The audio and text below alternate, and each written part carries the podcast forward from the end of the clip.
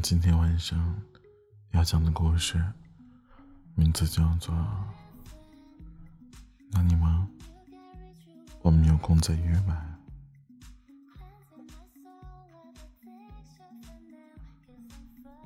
不好意思啊，这周末有安排了，等我有空的时候再联系你。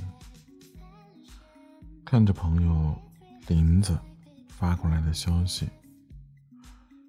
我回了一句：“好啊，你先忙吧，有空再联系。”然后退出聊天界面，关掉手机屏幕。我跟林子认识三年了，交情一直不错。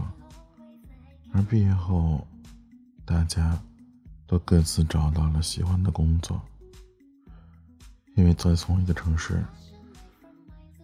我们一直都挺聊得来的，我格外珍惜我们之间的感情。只是，当我发现他开始三番五次以各种理由婉拒我的邀约的时候，我知道我们之间和以前不同了。其实，有的时候。我真的很想问一句：你什么时候才能真的有空？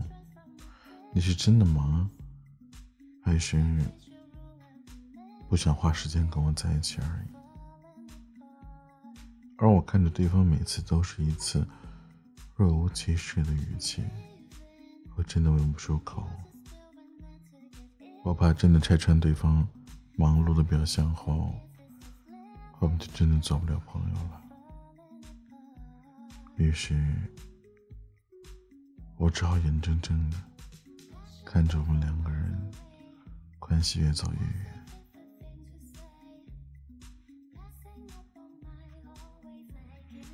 对于那些用忙碌当理由来敷衍和拒绝你的人，其实你真的没有必要再过多联系他们。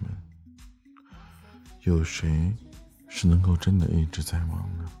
忙到连回个电话、发个信息、见面吃个饭时间都没有的？真实的原因只不过是不在乎、嫌麻烦、不想联系，你不重要，仅此而已罢了。有时候想想，越是长大，好像我们身边的时间。就变得越是金贵了，没时间和老朋友联系，没时间陪伴家人和情侣。别说没时间，也不要怪距离远。当你真的在意一个人的时候，又怎么会在乎这些呢？忙碌，在这种时候就是不想，而下次，其实就是没有下次的意思。在乎你的人，即使真的很忙，也会努力腾出时间给你。无论是亲情、友情，再或者是爱情，都是需要花费时间去经营的。长久的冷落之下，当彼此生活的交集越来越少，即便感情再好，也难免会被影响。对方不是不懂这些道理，只是对他来说。你成了一个无关紧要的人了。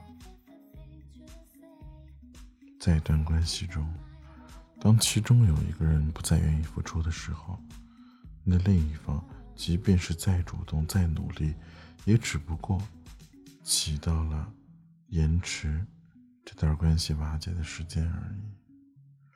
对于那些总是以忙碌为理由拒绝你的人，你真的没有必要。去生气的质问真相，也不必非得讨要个说法。感情是最不讲道理的东西，没了就是没了。